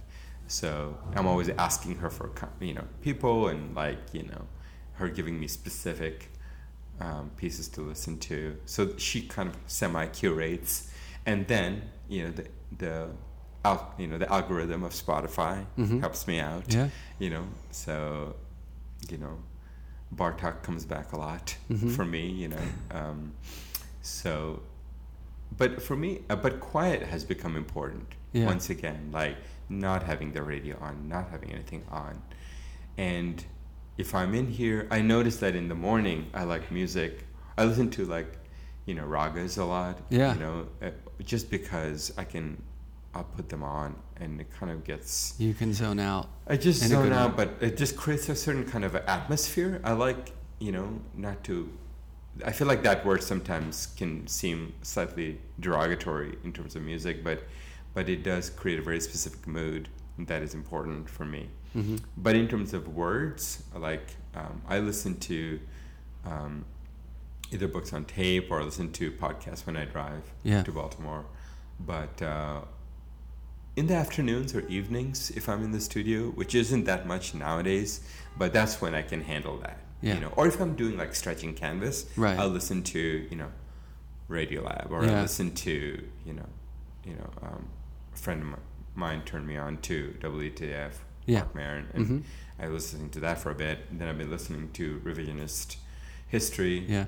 That's kind of been digging that. So yeah, I feel like this is like the heyday of podcasts. Yeah. Like there's so many different good ones. So There are, and it's a chance to hear someone talk for more. Everything's so short nowadays Yeah. that it's nice to hear a long conversation. I think I, I enjoy it, but I mean, I'm I do drive a lot too, so it's Yeah. it's nice on the road. It keeps you awake and Right. and it's engaging, you know, to where it's not like fast clips of everything, Right. which seems to be I always find also that you know it could be you know it. There's often something I get from it that I feel is relevant to what I'm doing, or you know, if if I'm thinking of myself, put on my teaching hat, I always find something that I'm like, oh, that's you know, that's an interesting thought. You Yeah. know, it like links up. I feel like Mhm. it's part of. It adds to you know just my general thought process. hmm I also like the idea of words more than visual. Um, listening to people because I feel like I can tune in better. Yeah. And I'm, because I'm not looking at them and their faces. Sometimes I feel like visual experience is can be distracting, yeah, especially so much of a like watching something on YouTube. It's much easier to have it going and then go to another window Mhm. and try working on it right, right, you know like someone tell, told me recent a while ago that they were listening to um, a netflix like a show like Mhm. a like a i think it was uh, the americans uh huh, but he instead of watching he listens to them like he treats it like an audio tape right. which i think is kind Or of like the old radio shows, remember? like- like yeah, you know, yeah, they used to just like right um, like but it, yeah like you just hear the story. he just hears Yeah. it and he just listens to it and i'm like that's interesting i should try that yeah, that's cool. you know Well, it's like reading a book. I mean, you're not Yeah. seeing the movie, but Right. you're you're reading what the plot. of Have you ever happening. tried that with a movie? Just um, Just to listening listen to to it? I don't. I don't think I have. I think it's so because what we do, where when we're working, Yeah, we need our eyes to work. right, So we're just listening. right. So whenever I do actually watch a movie, and I, these days Yeah. I don't watch movies as much as I used to. I Okay. used to in school. Like I went through the history of Right, movies. right. But um, when I actually sit down and watch a movie, I'll Yeah. just sit and watch the movie. Right. You know. But I don't even watch movies that much anymore. Yeah, I know, me neither. I- I I've feel- gotten- I feel. and having a kid takes you out, and I mean you go see those movies. But yeah, I just haven't really been Yeah. into movies. I watched. Uh, I tried a while ago. I put on. Um, I tried to listen to The Shining. Uh huh. I couldn't finish it. It was really scary. It's I mean, intense, I, I'll yeah. admit it felt really scary just to listen to it. Right. um, you know, sometimes I'll put it on in my class, just like just to have the audio. The sound of it? Yeah, it freaks people out. Like, what what is this? Like, because they think first it's like an interview or like, you know, but it is it is it's strange. Right. You know? I remember in undergrad once, uh, like during Halloween, Mhm. a teacher played um, audio recordings of Edgar Allan Poe's stories. Oh, that's good. like the Telltale. Yeah, yeah. Um, Heart, right? Yeah. Is that the short With story? the, the banging the floorboards. and- yeah, and then the Cask of Amontillado and all of those. But they were so. Whoever was reading it, it was just. You know, this is pre-audio tape, right. and I just remember that what it did. You know, Creeped everyone out. animates and and and uh, and uh, amplifies like just the feeling. Like Yeah. suddenly you're in two places. You're in the psychological space of what you're hearing, Mhm. and then, exp- you know, but then you're doing something else. It's a funny way to. I think it's an interesting way to change the climate of a classroom, or Yeah. to ch- change the climate of a space that you you feel like, oh, I know this place. I come here every week, or I come here every day. But then to do that, you know, Yeah. it's like, whoa, this place suddenly feels different because you're feeling, you're hearing the sounds and everything. Well, and it's a total flip from what we usually do, which is make images that Yeah. tell a story. Right. But there's no, you're not going to the place, you're just seeing the paintings, and Right. that kind of creates the environment. So it's like the opposite of that. You're just you hearing listen, it. Do you listen to stuff when you when you? yeah, music. Yeah. Yeah, podcasts when I'm driving, but music in the Yeah. studio, and Yeah. I tailor it to whatever. Right. Right. Right. You know, I'll go from, uh, I'll jump around to a lot Yeah. of different things. Do you think it changes for you in the daytime versus nighttime? yeah, definitely. Yeah. Yeah, I like to start off with jazz in the Yeah. morning, and then you know it's an energy thing too at this Mhm. point in my life. hmm Yeah. And uh, you know I'll I'll zone out to certain things like Mhm. longer things, and then I'll go to hip hop, and then I'll Right. go to Right. Right. funk if I need that kick or Yeah. electronic. Or, you know, it, it moves all over. Yeah. Some I like soundtracks too. Yeah, Like uh, um, that soundtrack to. Um, Speaking, going back to movies, some soundtracks are just amazing. Like you can actually listen to them as a, I feel like as a piece. yeah. all the way through, like uh, like the soundtrack to "There Will Be Blood" Oh yeah. by John. Uh, I don't think I've what's his name? The that's a good one. Yeah, Yeah, I, it's funny because these the pacing paintings. is all off. you Yeah. know, so like certain things, certain uh, kind of. Um, you know, the, the whole meter is Mhm. like so. It's just like certain things last longer than you expect. Certain aspects, you know, stretch out more. Yeah, So it's it's a little unnerving. So it heightens kind of an, a mood. right. Yeah, I was thinking of Blow Up in relation to these paintings Oh really? because you know you know the the that movie. Yeah, yeah, Blow yeah, Up? yeah, yeah. Because there's all those foliage kind of Mhm. abstracted yeah. where you don't see the people at Yeah, first, and yeah. and then there's the Herbie Hancock soundtrack to it, which is really good. That's good. true. So it's Oh, kind of floating around in my head a bit. Oh, I should watch that again. It's been a while. Oh, it's a great movie. it is. There's and just and that's another one where things happen at a distance Yeah, for a while, and then things are right up, like Yeah. literally up close. Yeah. And I love what happens. Yeah. And then that you know that movie, The Conversation. mm-hmm. That's great. Yeah. Yeah. I know. I love those. I, I like I said when I was in college, I went through a whole phase. Yeah. There was a video store at school that you could rent movies for Mhm. a quarter a Yeah. night, and I just moved through like you know the Criterion collection or whatever, Right, like right, all right. those you know classics, Yeah. and uh, they're buried in there. I don't think about them all the time, but Yeah. you know you can kind of pull them up once in a while and think like, oh yeah, remember that movie? They're Did probably you- they're probably a lot better too in my mind than Yeah. they were. Well, yeah, some probably are more than others. I Yeah. remember, you know, kind of being inducted into like, you know, Japanese, um, like, you know, like certain things is like your first foray Right. in, in college. hmm Had sushi for the first time, Uh-huh. I think, in college.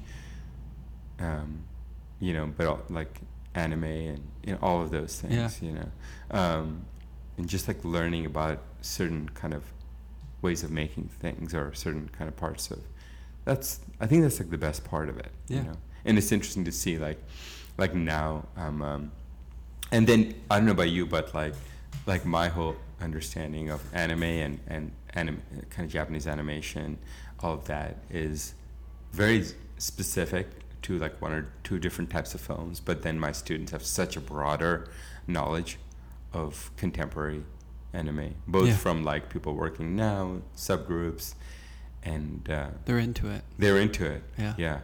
You know, I, I give them a, a animation project last week, and uh, yeah, it's interesting to see like where they're coming from. Yeah. Some of them. It connects for some reason with a lot Yeah. of that Yeah. generation of. Oh, totally. I was never really into manga or anime. It- Yeah. You know, I I watch Bugs Bunny, you know, like stuff like that. But Yeah. uh, but I can see it, and and it's really interesting how I mean it's deep stuff. Like there's a lot of heavy. I feel like it's one of the first crossovers. It was one of the first crossovers for me culturally. Like I Mhm. remember, um, based. I don't know what it was. I think it was about. Probably it has to do with programming and licensing and things like that. That when I lived in India, you know, like there wasn't access to a lot of cartoons, like Western cartoons, but you know, a lot of their channels in Bangladesh would get them yeah. and because you know Calcutta is so close to Mhm. Bangladesh, like you know, like the we had like this complex network of antennas on the roof. Yeah. Um, one of my uncles was kind of electronically like minded, and you know he had like a business that made generators and things like that. Anyway, so like we would always pick up things. Like I remember watching, I think I saw, you know, like the old Spider Man and and like the old. Um, um, uh, He-Man and like all those, you know, Yeah. um, Thundercats. Mhm. Like that was like my favorite. Right. Right. You know, I think you know, I think I still sometimes have dreams about that show, which is bizarre. Like, why am I having about? it? And I, you know, I remember they redid it recently. Yeah. Did Nickelodeon or Uh, was it? Was it Com- uh, Comedy Central? Maybe I don't know. I think yeah, it was on again. Like they redo everything. Yeah. I'm like I'm not watching this. You No. know, I need to I need to preserve this weird, vague, abstract memory of this show. Yeah. You know, it comes in grainy, and you're trying to like, yeah, I can see it. You're telling yourself you can see this what, you, through the grain, through the noise. You know, for half an hour, you're like glued. Yeah. Or for to 20 minutes. Um, that was like a re- revelation moving here and saying, what? I can watch this, This like when I come back from school Yeah. for like an hour, Mhm. or watch it while I'm eating cereal before I go to go to school. you Yeah. know. I cereal for breakfast. That was like a weird new thing.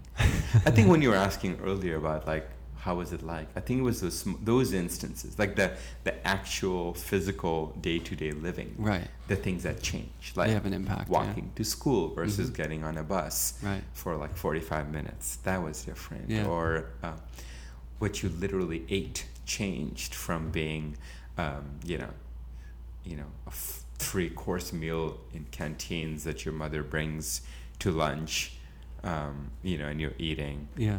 Like a like a meal versus having a sandwich that's wrapped in saran wrapped With chips.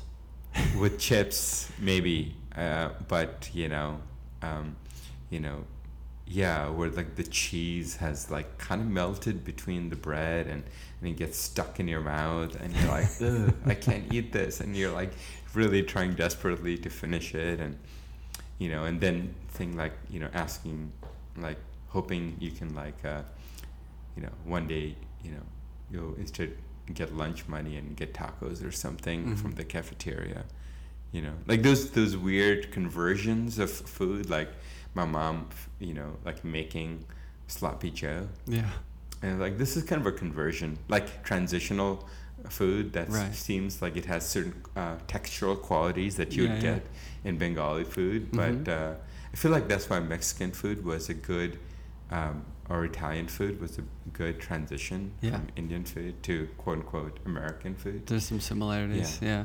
like my you know uh, I- i guess it wasn't even thought of as being american food like i think my my dad still has an idea that american food is is like boiled Mm-hmm. food and very tasteless Yeah. like you either make fish fish by uh, steaming it and you eat it with salt and pepper or you cook it like in a sauce like a bengali there's no in between you know Yeah. and uh, and I think those terminologies are always interesting to me, uh, like what is American or what is not, Mhm. um, and uh, yeah, Well, American's such a mix of so many different things. yeah, but like I, think- feel that culturally. Like, Yeah. what am I? yeah. I don't have that. Well, you spent also so much time in a completely foreign Yeah. space too. Yeah. Yeah, But you feel. I Yeah. always feel a little envious of having like a real culture Yeah. with real history, or not, Right. not that this isn't real, but a deep history with Right. cultural connection Yeah. instead of a fractured kind of. There's also a flip side to that, though. I feel like there's a kind of like, I mean, the whole American notion of being able to invent, right, your own Mhm. narrative Yeah. is very um, um, attractive. Yeah. Like you can put aside like wherever you came from, Right. etc. And but then and then It's like carte blanche in a way. Yeah, but I always feel like there's a there's a kind of uh, I was joke.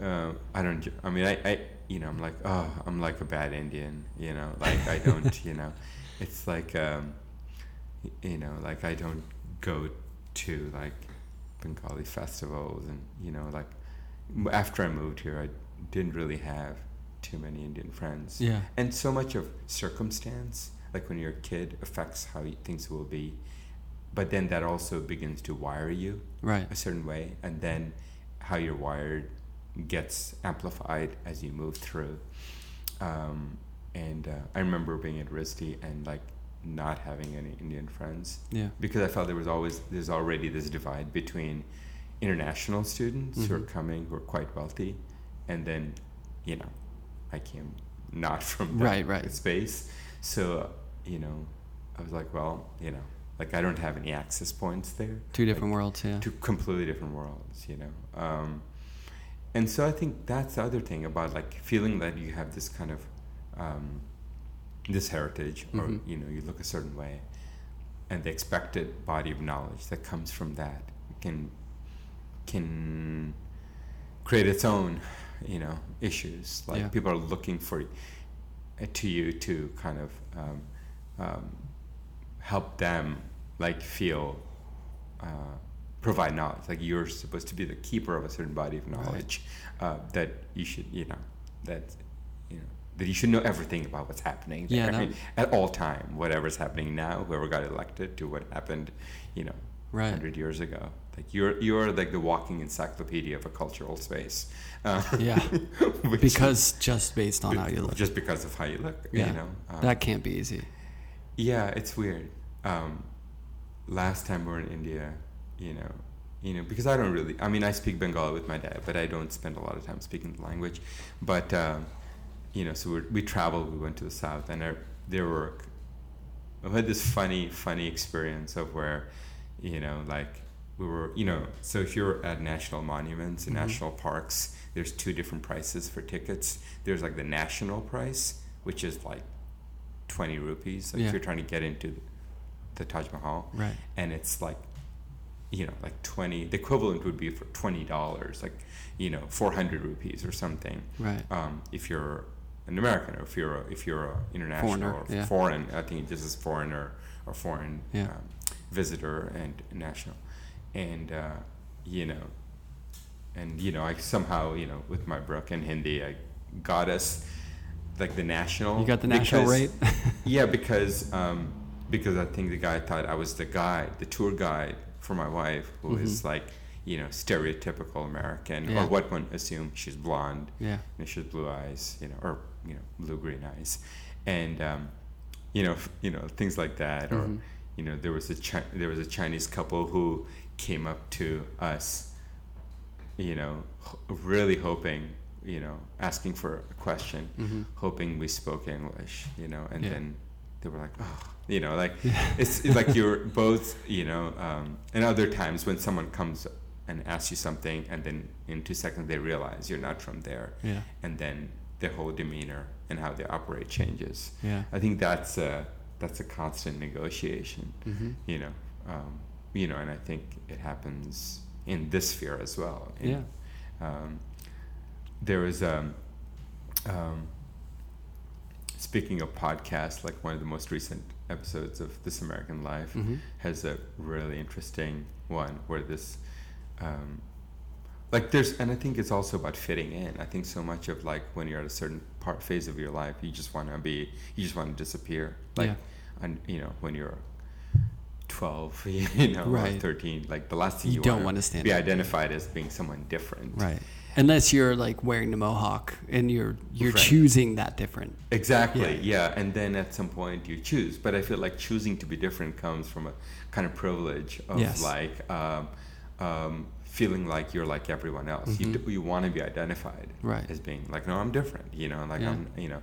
But then if you're always different, you want the opposite. You, You you, just want to just, you know. The grass is always greener. Exactly. It's like, what do you mean I'm not white? What are you talking about? Right. You know. Um, and so that's always a funny thing. Like when someone says, "Well, I I don't hear your accent," or Mm-hmm. "I can't," you know. On one hand, it can be like, "Well, thanks." Like that's a that's a positive. That's a positive uh, affirmation. Like I am like you. Mm-hmm. Uh, and then when someone says, "Oh no, no, I can I can hear your accent," you're like, "No, no, no, you don't." You know, Yeah. like you're insulted that someone hears your accent. Right. On the other hand, the flip side of that is at one point, at some point, you're like, oh no, no, I wish, I want someone to actually hear the accent, Yeah. as opposed to not, you know. Right. Um, but you don't get, you can't choose. Yeah. I mean, that's like the thing. You never get to choose um, where, how you're going to be seen.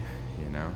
Yeah. Um, well, that's the see. I always feel like it's a the plus and minus of it. Yeah. It's like if you come from a place, like if you are ethnically someone who has a very distinct culture that Right. has a lot of history to it, Right. there's a beauty to that, and there's a real sense of who you are. yeah. And that is combated with when you go outside of that, then there's an expectation or whatever. Right. And then if you're just an average like American, Mm-hmm. you know, then you don't really you don't have to worry about being expected to Right. mold in, but then you don't have that deep cultural connection too. Right. So it's kind of a grass is always greener Yeah, deal, you know. yeah. Although And- when I do go to Germany or Switzerland, Yeah. they speak to me in German or Swiss, and Yeah. everyone thinks I'm from Right. those white, you know, Europe, Yeah. like that kind of that area, which is a funny thing to be like. No, I'm sorry, I don't Yeah. speak any German. Yeah, like when a few times, you know, I spent time in Italy and, you know, I speak some Italian that I can, you know, I can give directions and all of that.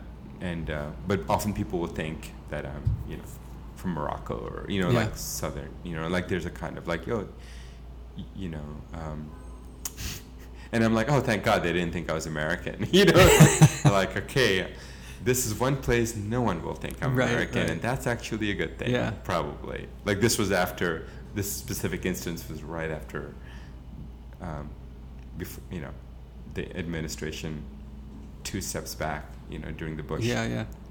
And and, and uh, people are like, what is going on over there? I'm like, It was a positive uh, camouflage. yeah, I have nothing to do Like- with that. yeah, being recognized as as someone. Like the difference between national identity and cultural identity Yeah. is a it's a funny, but then you have this almost privilege when you're going through, you know, um, check check lines and things like that, Mhm. and, you always see like you know there's a the that passport has a kind of weird political Yeah. power, and you f- and you definitely see that when you're going through those lines. Mhm. Um, but um, yeah, and, and I think in terms of going back to a kind of cultural identity, I, I have always felt that there is a, um, I would go back to those notions of like lived beauty, like when when there's a weight and a richness to the culture Mhm. that you almost I almost like take that for I, I suppose I do take it for granted. I, I, I feel like it's uh, the space that I operate out of, and um, and maybe that's why I you know in, in at least the paintings I've been making, um, I'm willing to kind of go to another place. Yeah. You know, to go to a place that is a bit more complex. Um, that is not that is not binary. You know. That was a uh, pro pro move there to pull it back to the work. That was Oh yeah, that was, was it a pro move? that was very nicely done. It's a problem with talking so much all the time. Um, it, it came back nicely. it, well, well, I think it's like those. Tra- I I feel like painting in some ways is. I feel like I'm traveling. You know, you think you Mhm. go back to the same place, you're in it, but then the way you start out doesn't always end the way. Yeah. You know, like the goal last time we traveled was n- neither of us was gonna get sick, so we like. We, you know, we, we, That's we difficult that. on that a was like, plane. you know, on like- a plane, that's not easy. that's not plain, but you know the key is just don't drink the water. Just Yeah. drink bottled water. Um, but uh, but I don't know how to explain it. It's like you travel and you and you see some of these things and and uh, and I feel like a weird connection to them, but I Mhm. can't articulate literally what it is. Whether Right. it's there's an aesthetic, there's a color, there's the structure, but I look at some of the internal narratives of some miniatures, and I, you know, I mean, I, I remember the stories, hearing them and Mhm. reading them as a kid in comics and things like that, and uh, being being kind of inducted into the some of the surface narratives through the different festivals and the and the different pujas that happen, but it really stayed there. It's not like I decided to really study the uh, the um, the moral and the and the philosophical lean, uh, aspects that were connected to the religious storylines. Yeah. You know, so it's interesting to just have like a casual understanding of your cultural Mhm. space, and then moving just at a time when you begin to form those deeper connections.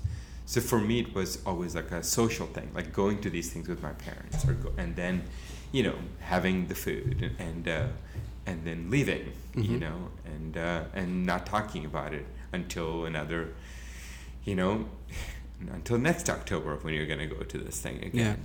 Um, but then, but I guess it does stay with you, and uh, and it's.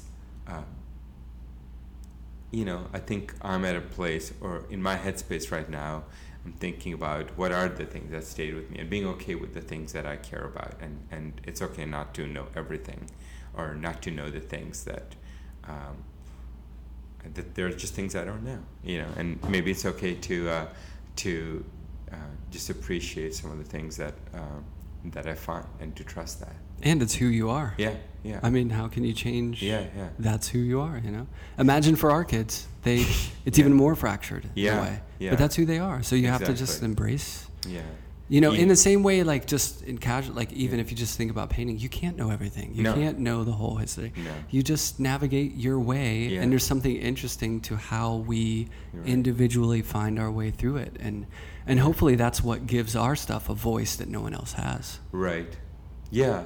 And I think it give, becomes more particular that way. It stops becoming, and I think that's the way out of kind of general, um, hi- general history, or gen, you know, that it does become more like personal history. Yeah, definitely. Like I remember, you know, backing into Indian kind of historical paintings Mhm. uh, after looking at frescoes.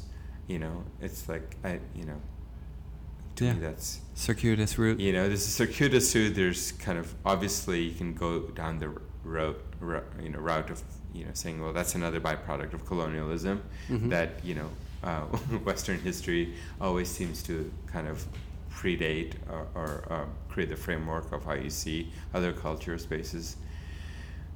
On the other hand, you know, you can't, you know, where you gonna, you know. But now that you're there, what do you do with it? I Right. think that to me is actually a more interesting question.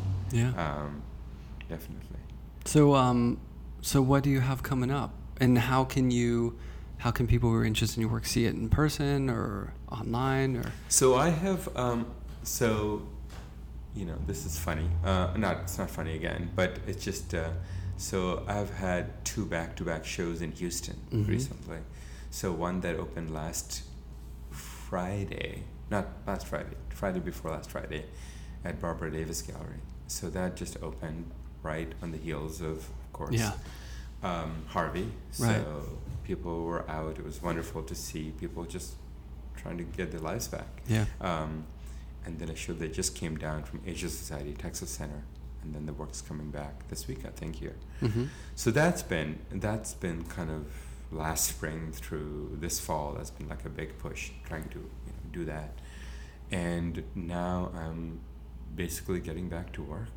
Yeah. You know, um, you know, I'm doing I'm doing the that part that it seems. Uh, I'm doing the things right now that is that pre, that before the work goes back out into the world again, which is like stretching canvas, Right. you know, and making new surfaces and uh, um, and pulling out. I'm really excited. I'm I'm kind of pulling out the things that didn't make into the show and and uh, looking at them and uh, and and seeing where they'll end up. Yeah.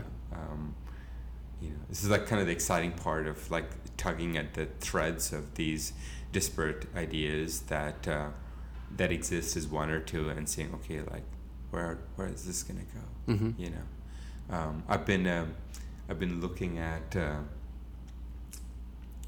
yeah, I've been thinking a lot about also just uh, speaking of culture, speaking of some of these things. I've been um, I'm kind of photo or scanning old family photographs right now, just Mhm. for before the photographs like get destroyed, basically.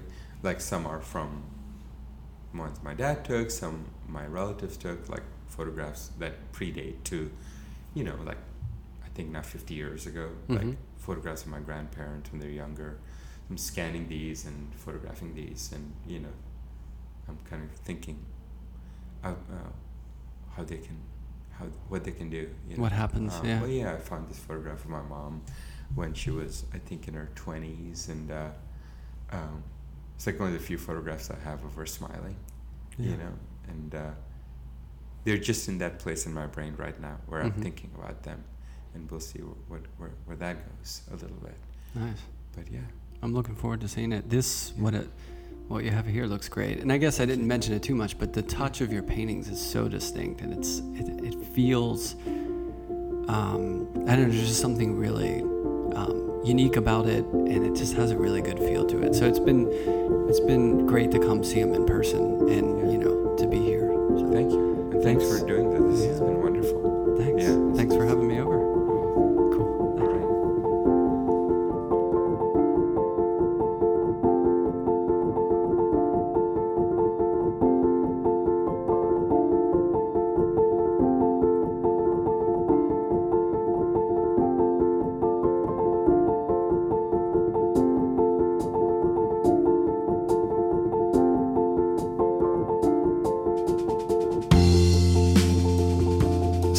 Vision is recorded, organized, produced, edited, and assembled by myself, Brian Alfred. The introduction and accompanying music is provided by Michael Lovett. You can check out his music via his project, Nazca Lines, or catch him as a longtime contributor to the band Metronomy. All other music is provided by a longtime collaborator of my own, Shawn Seymour, in his project entitled Lullatone. Please take a moment to subscribe to the podcast on iTunes and leave a review and a rating as well. You can check out more studio visit images at soundandvisionpodcast.com, and you can find out more about my own work at paintchanger.com. I currently have a show at Maho Kubota Gallery in Tokyo, and have an upcoming solo show at my New York City representing gallery, Ameringer McEnery Yohe Gallery. Thanks so much for listening and supporting the podcast, which tries to share the lives of creative people through their most casual voice.